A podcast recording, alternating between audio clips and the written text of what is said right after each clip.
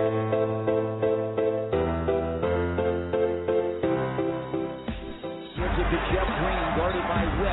Garnett. They're looking for Pierce. They head back door to Green. Score. Ah, they use it as a screen. Paul Pierce was there, and he screened it, and that's how you were able to get the open shot on the inside. Knocked away by Wilcox. Here comes Boston on the run. Here's Crawford on the drive. Scores it. Again, that Boston quickness running the floor. Terry with the miss. But there's Bradley taking jumpers, playing defense, and now offensive rebounding. Avery Bradley is a defender, but you're not expecting him to score 22 points, I'm sure. No, not at all. But, uh, you know, that's what he's been doing for this team. He's spotting up, making the open shots. He's running their team. He's playing great. It's the Celtics Beat with Ty Ray. Good afternoon or good evening, everybody. Ty uh, Ray with you, along with Rich Conte, walking the Celtics beat on this this Sunday. A pleasant Sunday. I couldn't be happier. The Eastern Conference Finals all tied up between the Pacers and the dreaded Miami Heat at three games apiece, and we'll touch on that in a moment. A good show for you today, folks. A really, really good show. We're going to be joined, Rich and, and I, in a few moments with uh, Baxter Holmes. He'll be gracing us with his presence. He's the Celtics beat writer from the Boston Globe. We're going to talk to him about the Paul Pierce contract situation. Will Doc Rivers be back? What about Kevin Garnett? He also wrote a column recently on the progress of Jared Sullinger after his back surgery, and we'll talk about all sorts of topics. He used to actually be the beat writer for the Los Angeles Lakers. Talk about a man that's had a chance to cover basketball royalty, both the Lakers and the Celtics. Should be a great conversation we have with Baxter, and it should be a great conversation I have right now with my co-host Rich Conte and Rich. You hear the enthusiasm in my voice about today's show because the Eastern Conference Finals are all tied up at three games apiece. What was this about the Heat being the best team of all time? Buddy, they sure look mortal against Indiana. Yeah, absolutely. Thanks, Ty. I'm excited to uh, be working with you again. It's it's it's been a couple of weeks. Yeah, you know, I, th- I think we might have touched on this before, but um, you know, this the narrative about the you know the Heat becoming this uh, dynasty, and and I've even seen you know I think when this uh, Eastern Conference Finals um, uh, started out, think uh, you know recall a few people on ESPN.com uh, talking about whether you know the Heat season this past year was one of the best seasons of all time, and you know it it it just seems like it's so manufactured. Um, you know certainly they had a great regular season. Uh, they are the reigning champions, but you know let's not forget they were nine minutes away from you know being sent home by the Celtics in the Eastern Conference Finals last year, and you know had that happened, who knows? You know does is Spoelstra back? Is Dwyane Wade back? Is Chris Bosh back? Um, you know, a lot of pressure on that team to win, and yeah, they they they did bring home the championship last year, um, but man, it looks like some of the seams are showing this year. Indiana's exposing their um, you know weakness on the interior with um, not just Roy Hibbert and the tremendous job he's been doing in this series, but uh, David West has also had a really big series, particularly last night. Man, playing with a 103 degree fever, uh, had a slow start, but really turned it on and and was a big difference when they kind of created that separation from Miami in the third quarter. And I have to ask you, Rich, Dwyane Wade, what do you think? Is this guy on his last legs, literally? Uh, watching him, I, he has all the heart in the world. I'm not going to knock Dwyane Wade, even though I think he's somewhat of a cheap chart artist, and that's been well documented. But the guy is a gamer, and he's really, really struggling out there. I think he's only averaging what 14 points in the series, not being the impactful player that Dwyane Wade can be. Yeah, you know, certainly he, he's always had a little bit of that Allen Iverson in in him. Certainly a bigger player than Iverson was, but just his style of play and and just the the recklessness with which he you know, kind of flies around on the court obviously takes a, a physical toll. And you know he's he's been um, you know dealing with a knee issue for for most of this season. It seems like um, you know it's funny. It seems like it's it's it's fine when the Heat are winning, and then when they when they struggle, uh, the attention turns back to his his physical condition. Um, so you know, I, I think he's probably seen his better days as a player, but man, you know, those better days were you know a top two or three player in the league. So I you know would expect him to be even you know in, in a bit of a diminished capacity, still having a, a big imprint on this series, and he and he just really isn't. And you know, I wonder if uh, at some point do people start asking if the reason if LeBron is not the reason why LeBron never seems to have enough help. I mean, he he got the situation he wanted. He's playing next to two players that he basically handpicked a couple of summers ago, and you know they they um, they made it to the finals that first year and and were beaten by the Mavericks. They won it all last year, and they're you know they're they're facing a stiff test here, and you know I, I I don't know what else what other situation he could be in to get better help than he has now. Yet it always seems like it isn't enough. And Rich, we're going to touch on that after we get through talking to Baxter Holmes, the Celtics beat writer, about what's going on with the Celtics this year. The back part of the show, we're going to talk about your column, which is entitled Loosely Connected Thoughts on the NBA Playoffs and the Boston Celtics. And that's featured right now, folks, on CLNSradio.com. It is one of my favorite columns, Rich, that you ever written. And I'm not trying to give you a pat on the back. I just thought it was very thought provoking, and you outlined a lot of great things about LeBron James and how he may not make his team better. And you also opened my eyes to some things about the Boston Celtics and how they should move forward rebuilding uh, their team. So we're going to talk about that. But let's get back to the Eastern Conference Finals, Rich. I don't mean to sound like Clint Eastwood in Gran Torino here and go all crazy, but I thought last night's performance by LeBron James after he was called for a personal foul when he went up against Roy Hibbert was outrageous. His performance was outrageous. I think it's bad for the NBA to have a player like LeBron James, a player of his magnitude. He is the biggest player in the game today, acting like a three year old on the basketball court, running up and down and mocking the officials. I thought that was grounds for dismissal. I thought he got a slap on the wrist with only one technical foul. What are your thoughts?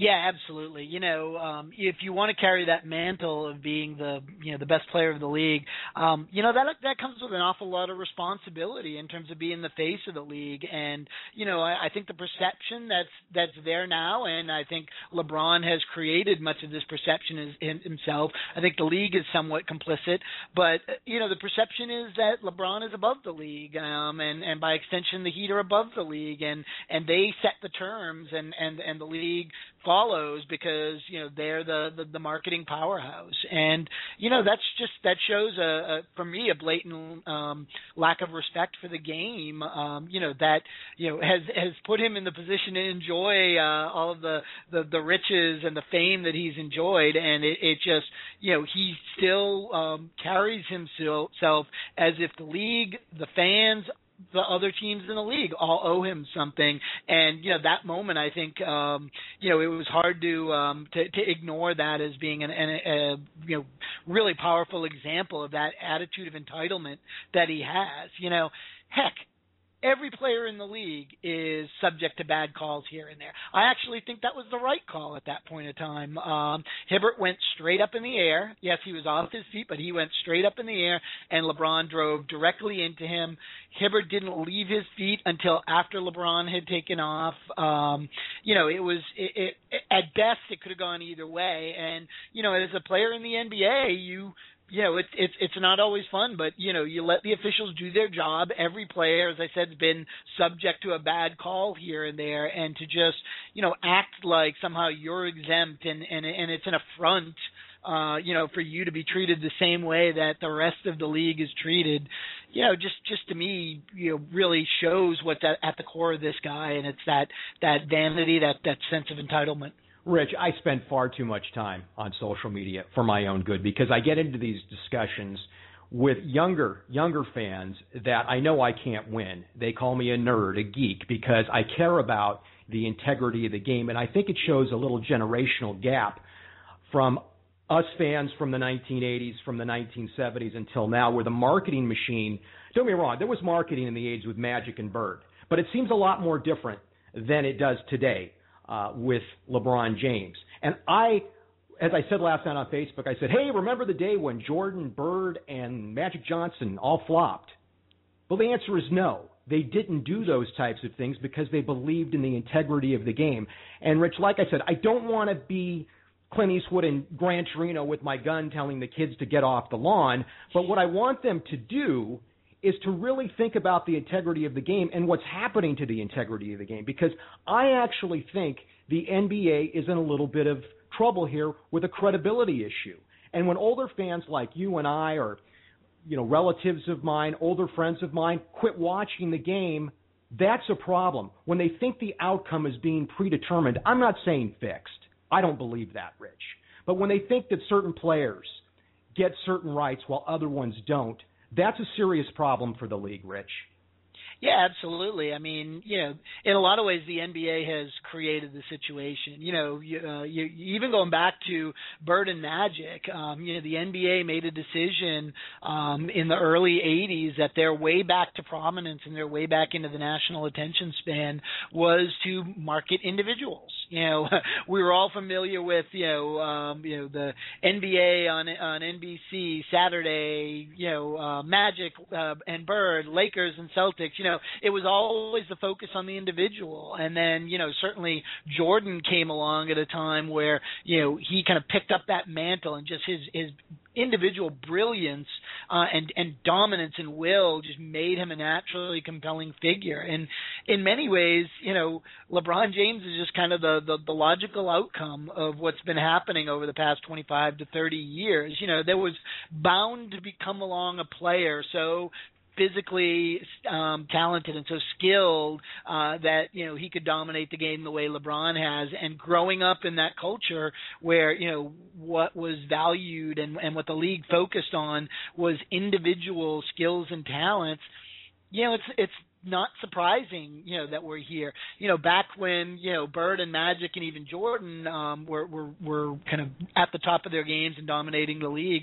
You know, what was really valued wasn't that individual brilliance. It was just it was the dominant uh, dominance. It was the competitiveness, and you know, the league just really isn't as competitive in the same way it was uh, in the in the 80s and early 90s. You know, sure, teams fight hard, they play hard, but there isn't that same undercurrent of you know it's all the wins and losses. I think you know the Spurs are maybe a, a, a counter example to that. Um, Indiana seems to you know be that type of team as well, and of course I think the Celtics during their their you know resurgent year of 2008 kind of had a little bit about that. But you know it's all about the individuals now. It's all about the vanity. It's all about you know um, look at me, pay attention to me. You see players you know hitting bad shots and and running down court, popping their jerseys, where right. you know celebrating.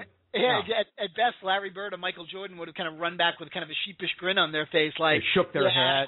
Right. I really shouldn't have done that, but I got away with it. You know, now it's supposed to be, you know, a a, a symbol of of what you are as a player, and it's just, you know, it's the league's values are in in a in a strange place, and you know, honestly, I, I think an Indiana San Antonio finals would be one of the best things to happen in the NBA in a long time. And yet, Um, Rich, we would hear about the low ratings for those finals. oh yeah, Yep. That's all they would talk about. And to me, there's nothing sexier than looking up at TD Garden and seeing 17 banners. And I'm sure there's nothing sexier for fans in San Antonio to look up in their rafters and see four banners because isn't that really what it's all about? I wish I had a- penny for every time I heard that the Spurs are boring. Hell no, they're not boring. They play basketball the way it should be played.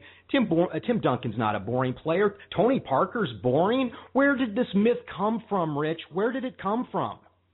Well, it's you know, it's it's it's. I think ultimately it's um, a lot of it is born kind of in the AAU circuit. Um, you know, all of those teams play like a one-four offense where you take the the one guy that your team was kind of lucky to recruit and get on your team. You put, you know, you give him the ball. Doesn't matter if he's six ten or six two, right? You know, you give him the ball at the top of the key. Everybody spreads out, and you let him go one on one or one on two, and and and kick to a shooter, and and or you know somebody's going to slash off the the kick and or the driving kick, and you know that's the way you know these these players are you know being conditioned and, and grown up and you know people watch that and and everybody wants to be the guy breaking somebody's ankles off the off the dribble or you know hitting the three or you know and just the fundamentals and the you know the the beauty of the the movement of the game um just isn't appreciated i think to the same degree it it, it was Very good point, Rich. Very good point. We're going to go to our first break, and we we come back. We're going to talk to Baxter Holmes, beat writer for the Boston Celtics from the Boston Globe. Stay with us on the Celtics beat. Hey, this is Mike Fay from Mike T. Just reminding you about all of the great stuff we have right here on CLNSradio.com. Even though the Celtics may be in the off season, our Celtics postgame show will be back in better than ever when the boys in green take the parquet again. And until then, stay with CLNS for outstanding coverage of the Red Sox and Paw Sox. Plus, we still have our outstanding weekly shows. Tuesday night at 7:30, it's the Boston Sports Connection, hosted by CLNS content manager Sean Backey. One hit away from perfect game, and he was dealing on Saturday. On Wednesday, Brian Langford brings you the evening score at 8. I always say, yeah, I'm not scared to go into it. I'll go completely into it. And tune in Thursday nights at 9 for NBA for Life with Pat and AWOL. The Pacers win games when they go inside to David West and Roy Hibbert. Don't forget you can call into our live shows at 347-215-7771 and if you missed the live broadcast, you can download us on iTunes. And there are even more awesome podcasts available. Check them all out on clnsradio.com. Hi, everyone. It's Ty Ray from King of the Court and the Celtics postgame show. CLNSradio.com is rapidly expanding, and you can be a part of it all. Join the CLNS radio community today. Register as a CLNS member. When you join, you'll get your very own blog page and profile, and signing up is so easy you can even use your Facebook page to do it. While you're at it, text CLNS fans to 22828 to join our e-updates community. That's CLNS fans, one word, to 22828. And don't forget, you can always chat and become a part of the conversation on our message board. That's at clnsradio.com backslash forum. CLNS Radio is getting bigger and better every day, and we want you to be right there with us. CelticsBlog.com. Blogging since 2004 and leading an outstanding team of contributors, Jeff Clark is the most distinguished Celtics blogger on the web. Celtics blog features a team of journalists and locker room reporters that provide Celtics fans the most unique, thoughtful, and in-depth commentary online. There's a bunch of ways to interact with the number one community of Celtics fans, Friday fan posts, fan forums, and the most popular live game chat room. CLNS Radio is proud to be a content partner of Celtics Blog, and Celtics Blog simulcasts the CLNS Celtics postgame show following every single Celtics game. And that's not all. CLNS and Celtics Blog join forces this season to bring you the Garden Report, the only HD post-game show shot live on the parquet floor at TD Garden. Check it all out today at CelticsBlog.com. This is Avery Bradley of the Boston Celtics, and you are listening to CLNS Radio. CLNSradio.com, the home of Internet Sports Talk Radio. Welcome back to Celtics Beat on CLNS Radio. Ty Ray, Rich Conte with you on a Sunday, and so pleased to be joined right now by Baxter Holmes, beat writer from the Boston Globe for the Boston Celtics. Baxter, thanks for joining Celtics Beat today. We do appreciate it. Hey, sure. My pleasure. So I'll have to ask you the question that everybody I'm sure has been asking you. Is Paul Pierce going to be in the green in 2013, 2014?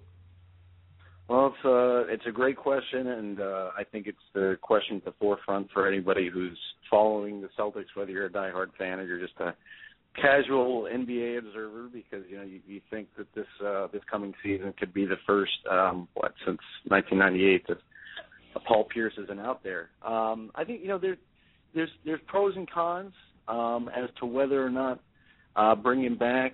Um, you know they have until obviously uh, June 30th to buy him out for five million. Otherwise, uh, he's owed 15.33 million uh, guaranteed for the rest of the season.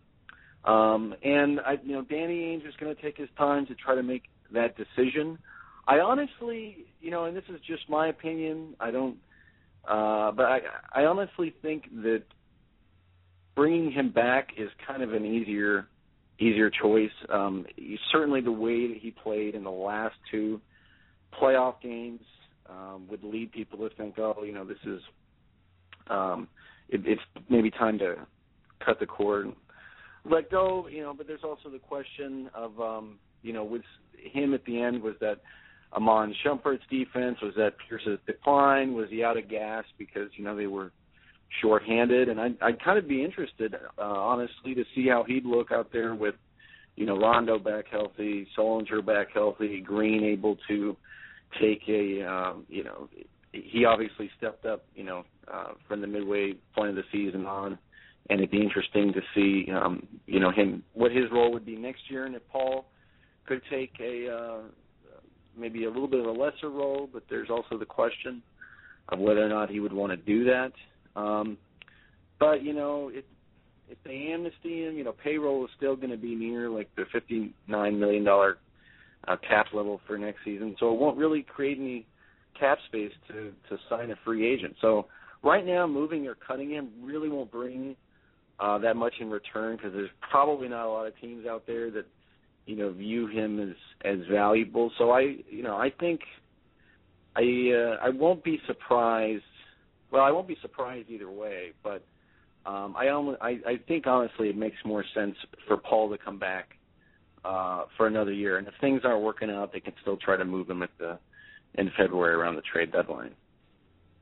Hey Baxter, this is Rich Conte. Um, you know, just curious. I'm, uh, you know, not sure um, how much insight you have into, um, you know, the market for Pierce, but you know, from from your understanding, you know, of Ainge and and the, what the Celtics are trying to do moving forward, you know, what type of deal do you think um, Ainge would be looking for to to consider uh, moving Pierce?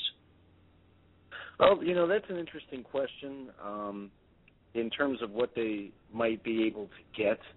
Um, I, you know, I don't know exactly what.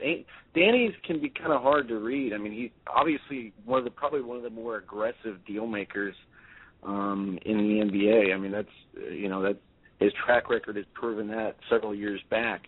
Um, there was talks, of course, you know, that he was involved or that they were chatting with the Clippers for a potential blockbuster deal. Um, you know, back when um, that would I guess what shipped Paul out there. So uh, one thing that I do think um, that if they were to move Pierce, even though that this is a, even though this is a business, I think they would take into consideration where they're sending him um, to to make sure that he would be kind of happy. I don't think that they would send him to a you know a team that's really on the downturn um, and a in a place, a, a location that he you know probably wouldn't want to go.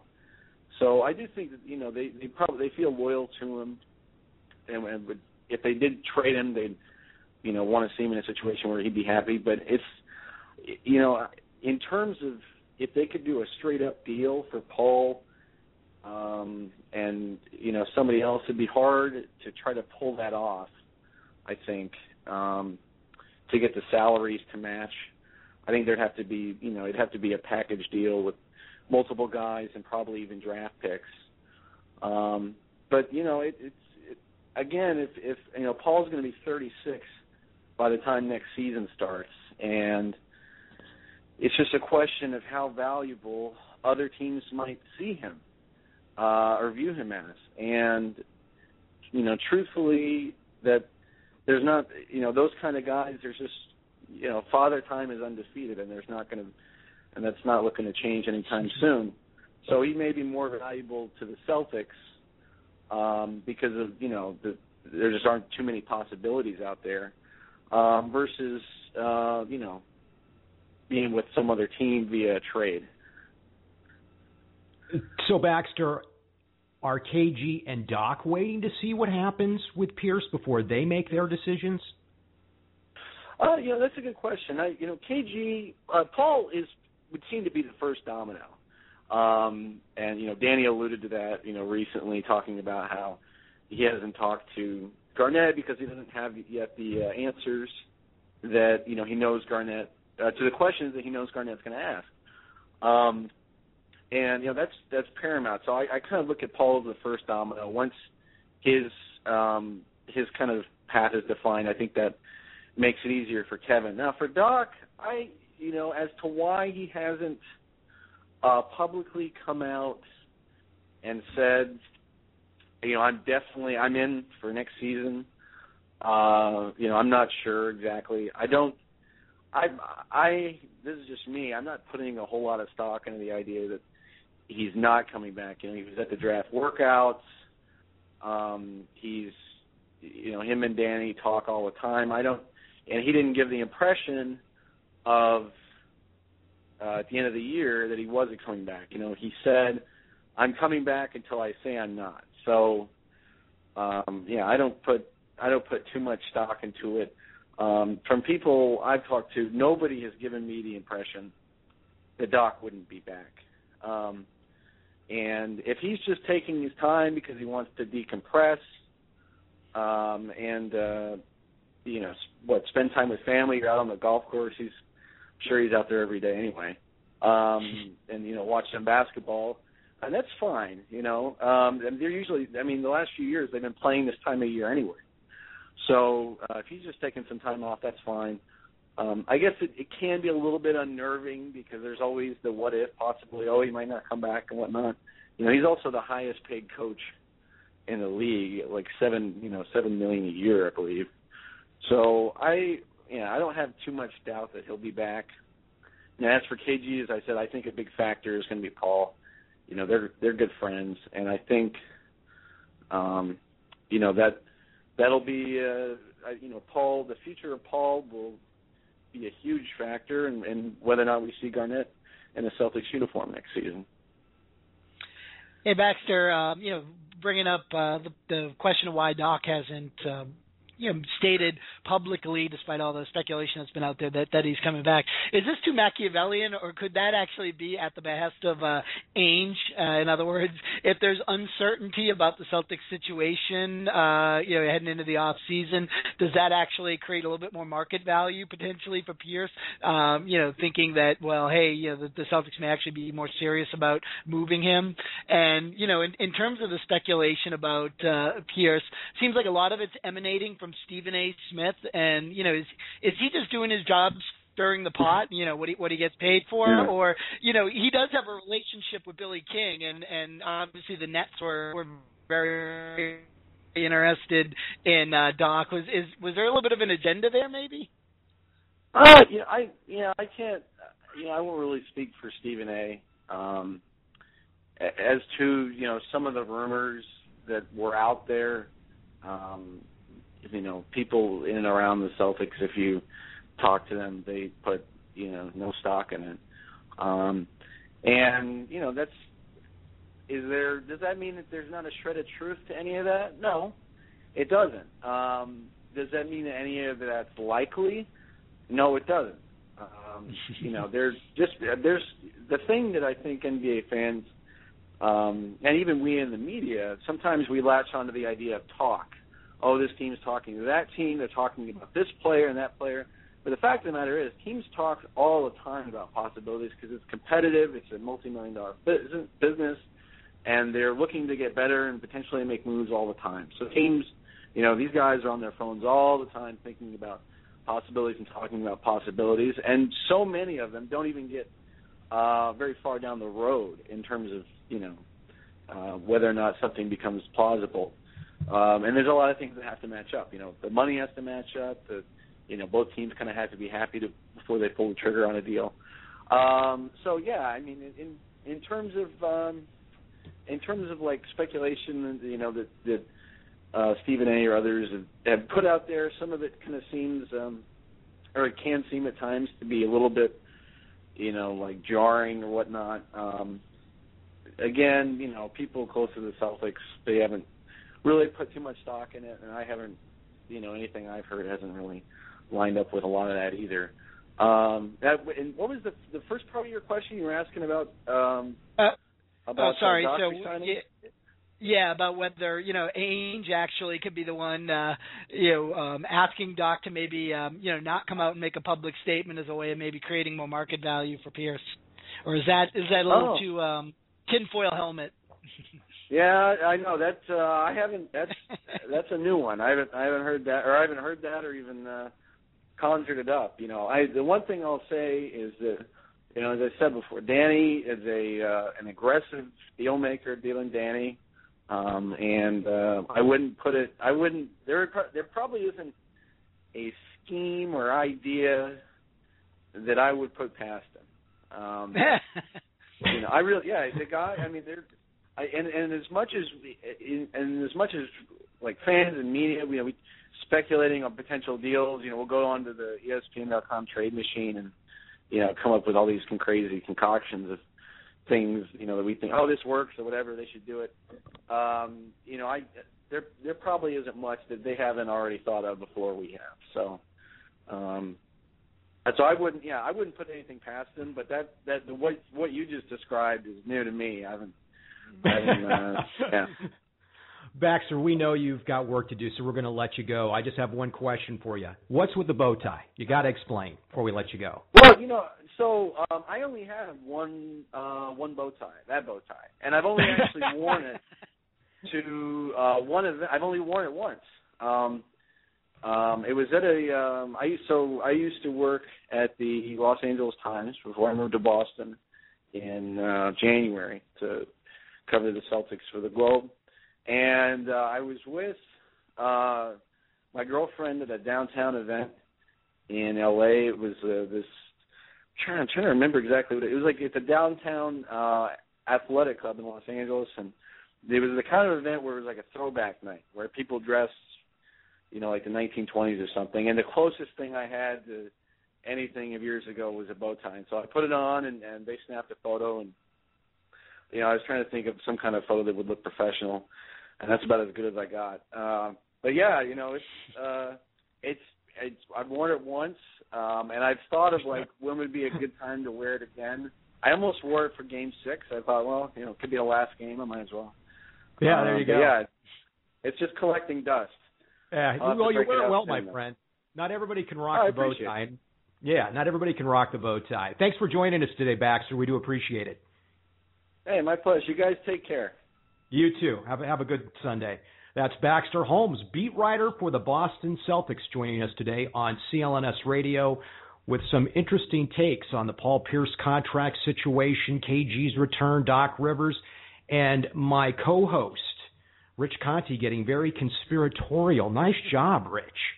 I think I watched a little too much X Files last night. Might have put me in that frame of mind. It's the David Duchovny in you coming out, my friend. That's right. All right, let's do this. Let's reset. We're going to go to a break, and when we come back, Rich, we're going to talk about the column that you posted called Loosely Connected Thoughts on the NBA Playoffs and the Boston Celtics. Right now, you can read that piece on CLNS Radio. Rich will detail it for us when we come back with more on the Celtics beat. Hey, this is Mike Fay from Mike T. Just reminding you about all of the great stuff we have right here on CLNSradio.com. Even though the Celtics may be in the off season, our Celtics postgame show will be back in better than ever when the boys in green take the parquet again. And until then, stay with CLNS for outstanding coverage of the Red Sox and Paw Sox. Plus, we still have our outstanding weekly shows. Tuesday night at 7:30, it's the Boston Sports Connection, hosted by CLNS content manager Sean Backey. One hit away from perfect game, and he was dealing on Saturday. On Wednesday, Brian Langford brings you the evening score at 8. I always tell you, I'm not scared to go into it. I'll go completely into it. And tune in Thursday nights at 9 for NBA for Life with Pat and AWOL. The Pacers win games when they go inside to David West and Roy Hibbert. Don't forget you can call into our live shows at 347-215-7771 and if you missed the live broadcast, you can download us on iTunes. And there are even more awesome podcasts available. Check them all out on clnsradio.com. Hi, everyone. It's Ty Ray from King of the Court and the Celtics postgame show. CLNSradio.com is rapidly expanding, and you can be a part of it all. Join the CLNS radio community today. Register as a CLNS member. When you join, you'll get your very own blog page and profile, and signing up is so easy you can even use your Facebook page to do it. While you're at it, text CLNS fans to 22828 to join our e-updates community. That's CLNS fans, one word, to 22828. And don't forget, you can always chat and become a part of the conversation on our message board. That's at clnsradio.com backslash forum. CLNS Radio is getting bigger and better every day, and we want you to be right there with us. CelticsBlog.com. Blogging since 2004 and leading an outstanding team of contributors, Jeff Clark is the most distinguished Celtics blogger on the web. Celtics blog features a team of journalists and locker room reporters that provide Celtics fans the most unique, thoughtful, and in-depth commentary online. There's a bunch of ways to interact with the number one community of Celtics fans, Friday fan posts, fan forums, and the most popular live game chat room. CLNS Radio is proud to be a content partner of Celtics Blog, and Celtics Blog simulcasts the CLNS Celtics postgame show following every single Celtics game. And that's not all. CLNS and Celtics Blog join forces this season to bring you the Garden Report, the only HD postgame show shot live on the parquet floor at TD Garden. Check it all out today at CelticsBlog.com. This is Avery Bradley of the Boston Celtics, and you are listening to CLNS Radio. CLNSradio.com, the home of Internet Sports Talk Radio. One, two, three. It's the Celtics Beat with Ty Ray. Some groovy music for you on a Sunday. Ty Ray, Rich Conte, Celtics Beat. We just had a very enlightening conversation, I thought, Rich, with Baxter Holmes, the beat writer for the Celtics. He works at the Boston Globe. Some interesting takes from Mr. Holmes. What was your impressions? Yeah, I mean he's really been a, a breath of fresh air since he came to the Globe. Um, you know, the Globe, you know, back you know in the 80s and 90s was you know probably the most respected uh, sports pages in in the country, and you know obviously with the the advent of uh, you know uh, online internet um you know based sources and and social media you know the the the, the publishing industry is uh you know uh taking a bit of a hit and trying to you know sort out their um you know their future. Um uh but man you know guys like Baxter having them in the tow, um, you know, really uh, is a great thing for the Globe, and just really enjoyed his commentary, particularly you know the uh, the commentary on on Danny Ainge and and the idea of um, you know how aggressive he is and and how you know he, he you know can't really put anything past them. You know, be surprised if uh, if there was any scenario we as fans could come up with that you know that you know he hasn't already considered, and um, you know that's one of the reasons I think the Celtics are in good shape with with Ainge at the helm. And, and Danny, as we know, certainly not not worried about people thinking poorly of him. Look at the Kendrick. You know, Perkins Jeff Green trade he made, and he took all sorts of criticism for that we don't need to get into that on today's show. That has been well documented, but it seems like it's working out just fine considering the way that Jeff has improved and Kendrick's decline. But let's get to your article, Rich, called Loosely Connected Thoughts on the NBA Playoffs and the Boston Celtics. And anyone listening, please go to CLNS Radio, go to Rich's column. It, it's outstanding work. He addresses LeBron James and the Miami Heat, and he talks about the future of the Boston Celtics. And what I found most interesting for myself, Rich, as a Celtic fan, is this notion that people have, let's blow it up, let's start over again. And you outline, outline why rebuilding through the draft doesn't guarantee success. Yeah, you know, it, it kind of occurred to me, you know, thinking about the you know, the conference finalists this year, and of course, you know, the Russell Westbrook injury uh, had a big impact on that. But if you actually look at the teams, the conference finalists uh, in uh, this year's playoffs, you know, if you kind of break it down, there's roughly you know 37 players among those four teams. You could really consider you know heavy duty rotation players. You know, give you know one or two. For example, is is Mike Miller a rotation player for the for the Heat? Well, probably not. But you know, if you really broke down those 37 players and you know kind of looked at how the team uh, uh acquired them, 15 of them were free agents of of some form or another. Right? Some were uh, high impact free agents. Um, you know, uh, obviously LeBron James and and Chris Bosh come to mind. Uh, they were sign and trades, uh, so technically they were traded for, but the re- reality is they were free agent signings. And others were guys that that teams just kind of grabbed off the scrap heap. You know, uh, the Spurs signed Danny Green, who's a key part of their rotation. Um, you know, really off the scrap heap after he was released by Cleveland. So you had 15 of those players were, you know, uh, you know, over a third of them were were were picked up as free agents.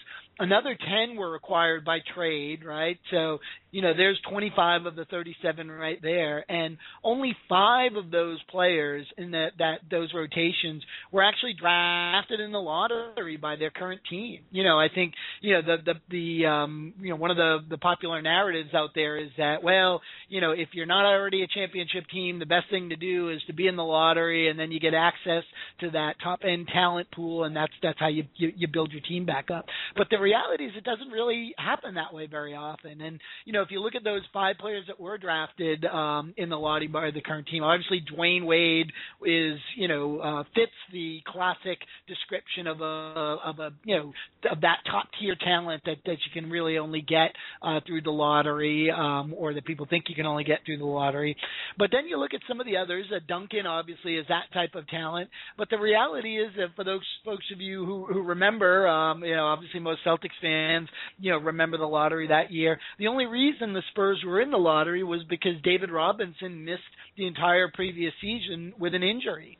So there was a team that was already a, a title caliber team that just threw, you know, just kind of the the the, the breaks uh, ended up with um, you know a lost season, but ultimately got rewarded for it in the form of you know their next superstar in Tim Duncan, and then you know you've got um, Mike Conley of the, the the Grizzlies, and he was a number four overall pick, has turned into a wonderful player, but um, you know it, it's hard to make an argument that the Grizzlies um, might not be as, as good as they are with you know a Rajon Rondo who wasn't a lottery pick or a Tony Parker who wasn't a lottery pick uh, in that in that position, and then you know the the, the last two are uh, on the Indiana Pacers. Uh, Paul George, you know, was a number ten pick, kind of in that that late lottery, so that starts to even strain the argument a, a little bit because you know the reality is Indiana was very fortunate unfortunate that a lot of teams passed on him. And then, you know, the fifth player is Tyler Hansbrough, who's, you know, a rotate solid rotation player, but certainly not um, you know, a make or break player for the the Pacers. So, you know, really only, you know, five players of those 37 were, were acquired by, you know, being you know in the lottery and and and you know um having suffered through that losing and and, and getting the reward for it uh five other players were were just as many of them were drafted in the mid to late first round. So you can get impactful players in the middle to late part of the first round. Um, so if you're a team that has success, the draft is still a, a you know a way to build on that set, uh, success and sustain it. And then two of the players were, were were second rounders. So you know I think that really speaks to the fact that there's a lot of different ways to to build a team. Uh, lottery talent is a key. Um, lottery level talent is a key. You know obviously you need one of those um, real high level impact players to to make it as far as the conference finals. But there's actually many ways to acquire them, and being bad enough to get a lottery pick is probably not the the, the best way to acquire them. And if you look at the teams that have been successful, it's because of success at the coaching level, at the management level. Sorry, Tom, you were breaking up there. No, I, I, what I was saying, Rich, was it's important, and I say this all the time when I hear comments like "fire Danny Ainge," "fire Doc Rivers." It is so important to have stability in management at the head coaching position with Doc Rivers, at the head at the general manager position with Danny Ainge, and great great ownership committed to winning and letting his management do his thing. I'm talking about Wyc Grousbeck, who totally trusts Danny and Doc. It's so important to have that kind of stability, and it's that kind of stability that leads to success. Just look at San Antonio for another example, who's been successful for years, years and years and years. So I, I, I totally agree with you, Rich. The idea of you just want to blow things up and hope things yeah, work out in the draft is nonsense. The, you know, the most successful franchises, almost by definition, the ones that sustain the success, do that by sustaining success, right? Exactly. You know, yeah, re- rebuilding is a last resort. It's it's something you do when you've made so many bad decisions that you've got to kind of dig out from them and and you start trying to figure out how to contracts, how to take a step back and and kind of rebuild your your culture. And typically, it's a whole new management and and uh, coaching structure that that ends up doing that. But the teams that are successful and are able to sustain that success do that by maintaining as much payroll and salary cap flexibility as they can, um, being smart about taking advantage of opportunities that draft and the trade market present, just like Ainge did in in 2008 in the years leading up to that.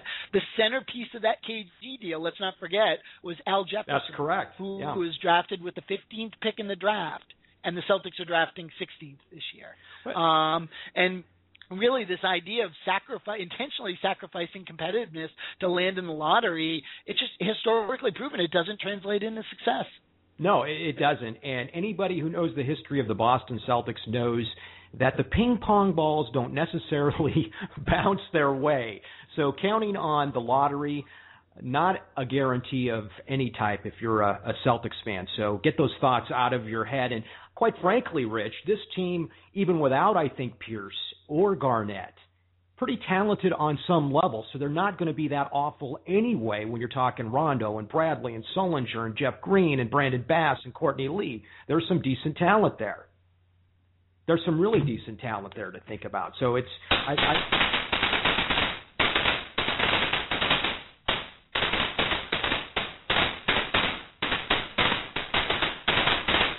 Rich, are there?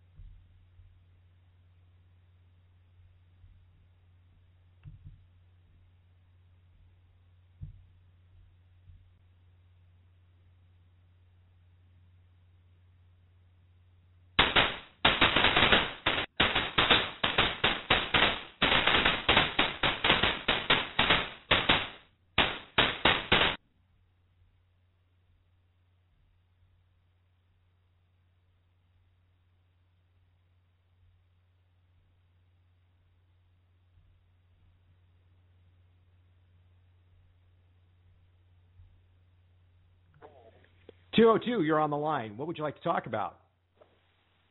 Um, I wanted to know why. Uh, do, what do you do? You if, what, what possible trades do you see the Celtics making this all season? Oh, could you repeat that question for me? I said, what possible trades do you see the Celtics making this all season? This off season, well, I think it all is going to depend on what exactly happens with Pierce. I don't think we're going to see them do anything uh, soon because they're going to have to figure out what they're going to do with Pierce, whether or not they want to buy him out, whether or not they're going to trade him out. And I think Danny's going to wait till the last minute to do something in that that regard. It's all going to come down here to the end of June. By the way, for, for those of you just tuning in, we just lost Rich Conte, my co-host, and it was really interesting. It sounded like we had some fireworks going uh, on in the background. I want to thank you for bearing with us and continuing to listen to the show. But getting back to your question, caller. First of all, caller, where are you calling from, and what's your name? Oh, it's Devontae. It's Devontae NBA. Oh yeah, how are you doing? I follow you on Twitter. We talk from time to time. It's uh, yeah. uh it's great to finally uh talk to you. Yeah, I, I really don't know, and I, I think it depends on the Celtics cap flexibility too, and we don't really know where that stands. Uh, as well. So what I'd like to see, I'd really like to see the Celtics acquire some sort of some sort of big man. I think we're all thinking that that's uh, that's a direction that they should go in. But whether or not they can do that, that's a whole different story. It all depends on the money involved, and it's uh, it's a frustrating process for the Celtics. We just don't. Devonte, thanks for uh, thanks for staying with us. Yeah, I've uh, got some fireworks. Does it sound like fireworks to you, Devonte? Yes, it does. Yeah, it's pretty interesting. But uh, anyhow, yeah. So I don't know, Devontae. I'd like to. I'd like to see them try to acquire a, an Al Jefferson or a Paul Millsap. Uh, Millsap I like better than Jefferson just because I think he's a better defensive player uh, and has a has a tendency to stay in the lineup. Whereas at Big Al, Big Al's uh, injury problems have been well documented, and he's not as quick defensively as he used to be. Uh, I'd like to see the Celtics acquire some sort of score, a guy to look out for. I think I, I think Devontae is the Celtics have a possibility of going after Danny Granger from the Pacers, who hasn't seen any time on the floor because he's been out all season. And now with the emergence of Paul George, I think that Danny Granger's numbers, our days are numbered rather, uh, in, in Indiana. Thanks for calling, Devontae. I do appreciate it. Let's keep the call lines moving and go out to the seven two seven. And who do I have at seven two seven? Hi, it's Thirsty Boots. Thirsty Boots, thanks for calling. And I lost Rich, and that's a shame because we were having a very good conversation about the column that he wrote, and uh, I was trying to I'm trying to get him back on the line, but I'm not having much success. I answered his on the uh, forums. I tried to put an answer on his column, but uh, for some reason Disqus wouldn't take me. So Huh, that's no, too I bad. like I like that column. Oh, it was and a I terrific feel column. so vindicated. You guys are all coming around to my point of view.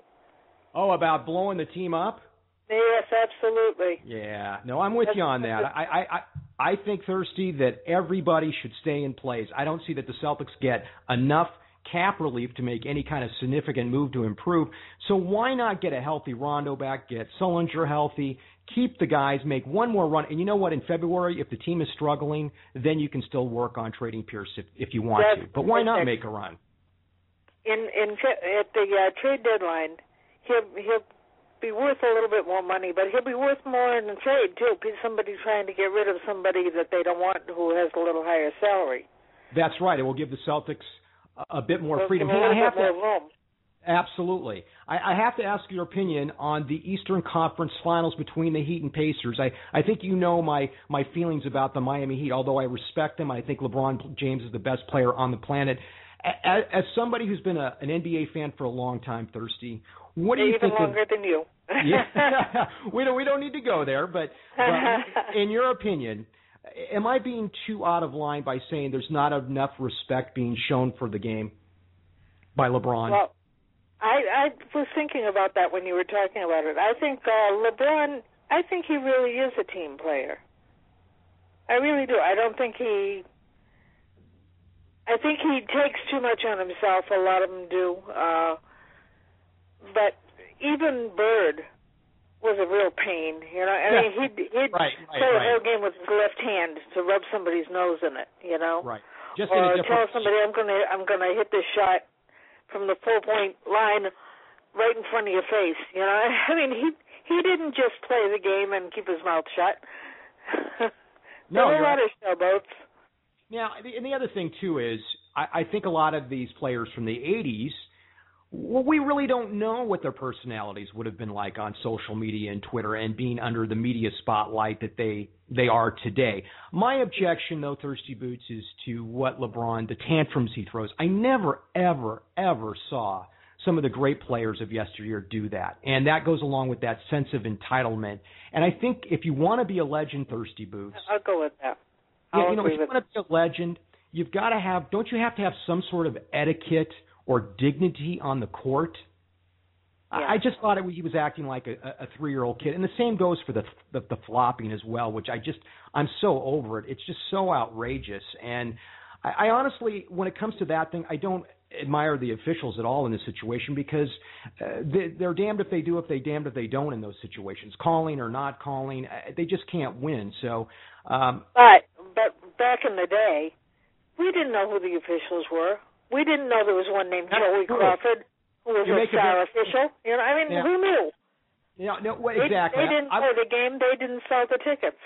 I, I was thinking about this the other day. I was thinking about officials that I grew up watching, and Mendy Rudolph came to mind because he was on CBS a lot. If you remember Mendy Rudolph, and then there was was it Earl Strom? But other than that, I don't really remember the officials being I don't uh, even remember celebrities celebrities themselves.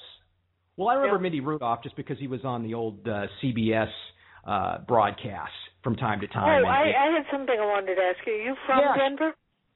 No, I'm not from Denver. I just worked in Denver for five years. I'm from actually from Tacoma, which is where I live now. I'm from Avery Ah, Bradley okay. now. Okay, because you said you were there uh, when Ray Bourque won the on the. Uh, I was, and that was I a was huge. too.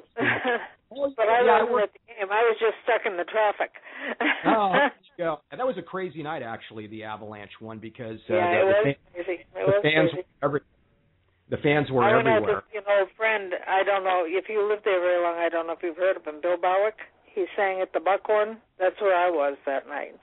I don't that I don't recall that, but to be honest, when I was working in Denver Thirsty, I was working like a madman. I worked at Fox 31 Television. I worked alongside a legend in that town named Ron Zappolo.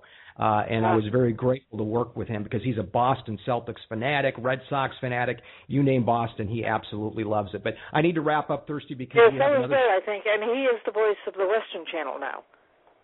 Oh, is that right? Yeah, and he used to be a, a DJ. So I didn't know anyway, that. I just wanted to ask you about that.